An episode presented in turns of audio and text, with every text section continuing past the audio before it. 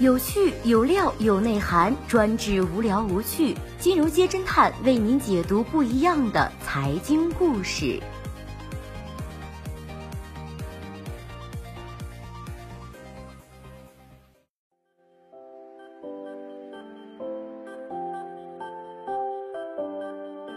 最新关注到的是内幕：董事长殴打分析师秒和解，谁电钻撬门抢公章？近日，吉祥股份事情有点多。公司门口上演暴力入门后，侦探君还顺藤摸瓜带出了一个关联公司上演电钻撬大门抢公章的戏码。先说一下，昨天 A 股上市公司吉祥股份上演暴力入门大戏。作为健身达人、原券商分析师郑龙云称。被上市公司吉祥股份董事长沈杰带人围殴，此事一出，金融圈引起轰动。不过不到一天时间，事情居然再三翻转，也是惊呆一众小伙伴。就在刚刚，双方趁在警方大力调解之下，双方相互致歉，达成和解协议。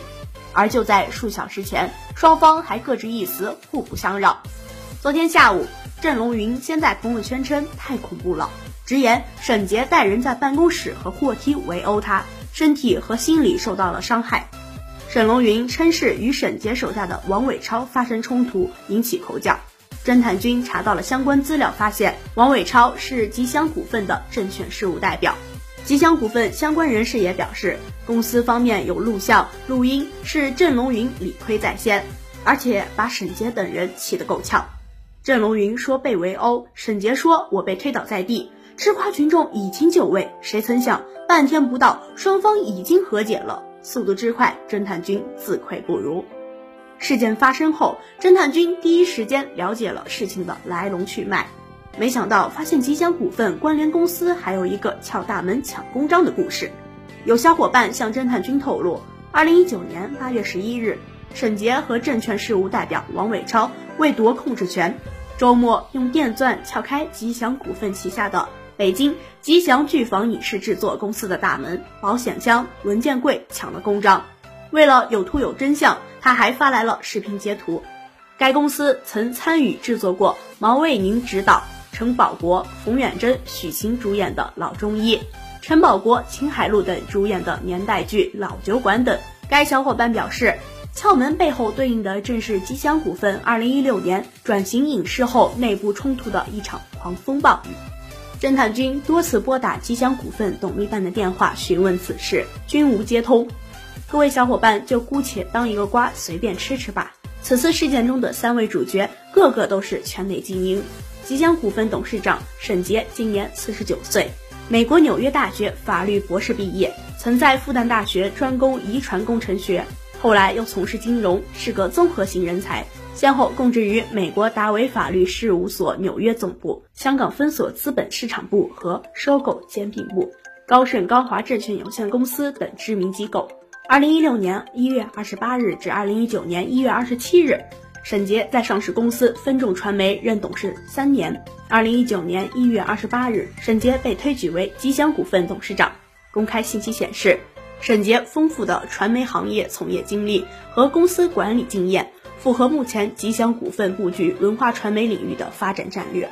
沈杰上任后，公司人事变动频繁。据经济观察网梳理，今年一月份以来，吉祥股份有二十多位高管离职。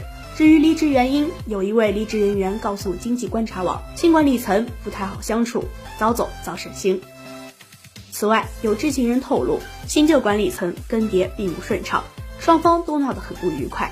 人员变动频繁，看来沈杰这个领头羊不好当啊。而跟随沈杰两次出现暴力入门事件中的另一位当事人王伟超与沈杰是复旦大学师兄弟，毕业于复旦大学法学专业，与沈杰经历相似，他也曾在传媒领域干过，曾任百视通新媒体股份有限公司法务主管，上海恩斯凯投资有限公司总经理助理，上海约尔传媒股份有限公司董事会秘书。目前他是吉祥股份的证券事务代表，说起来就是协助董秘处理相关事务。而据中国证券协会显示，事件另一方郑龙云入职天风证券前，曾在方正证券工作过，但两个公司的履历时间并不久。有知情人称，郑龙云以前是方正传媒团队的，后来去了天风证券刘章明团队，一年前就跳到吉祥股份旗下的产业基金做一级研究员。不过，据沈杰表示，郑龙云并不是他们公司的员工，而是吉祥股份控股股东宁波聚泰的员工。据天眼查显示，宁波聚泰为吉祥股份第一大股东，持有一点七四亿股，占流通股本比例百分之三十一点八。吉祥股份前身为新华龙。主营木系列产品的生产、加工和销售。二零一二年，新华龙上市。二零一六年底至二零一七年初，宁波聚泰投资有限公司通过两次股权转让，获得了新华龙百分之二十八点七零股份，成为第一大股东。之后便开始发展影视业务。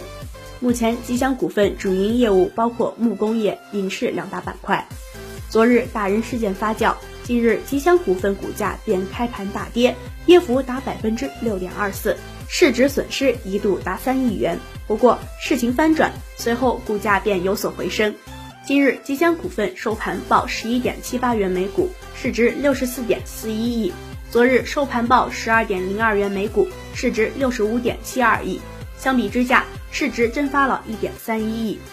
话说回来，国人讲究的是先礼后兵。如果是正常的控股股东的员工拜访上市公司，为何前台不在就要暴力入门？此举实在与理不合。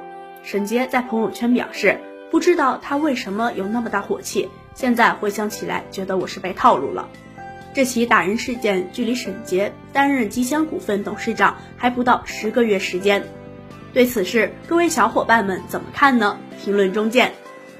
好的，以上就是今天节目的全部内容，谢谢收听，我们明天再见。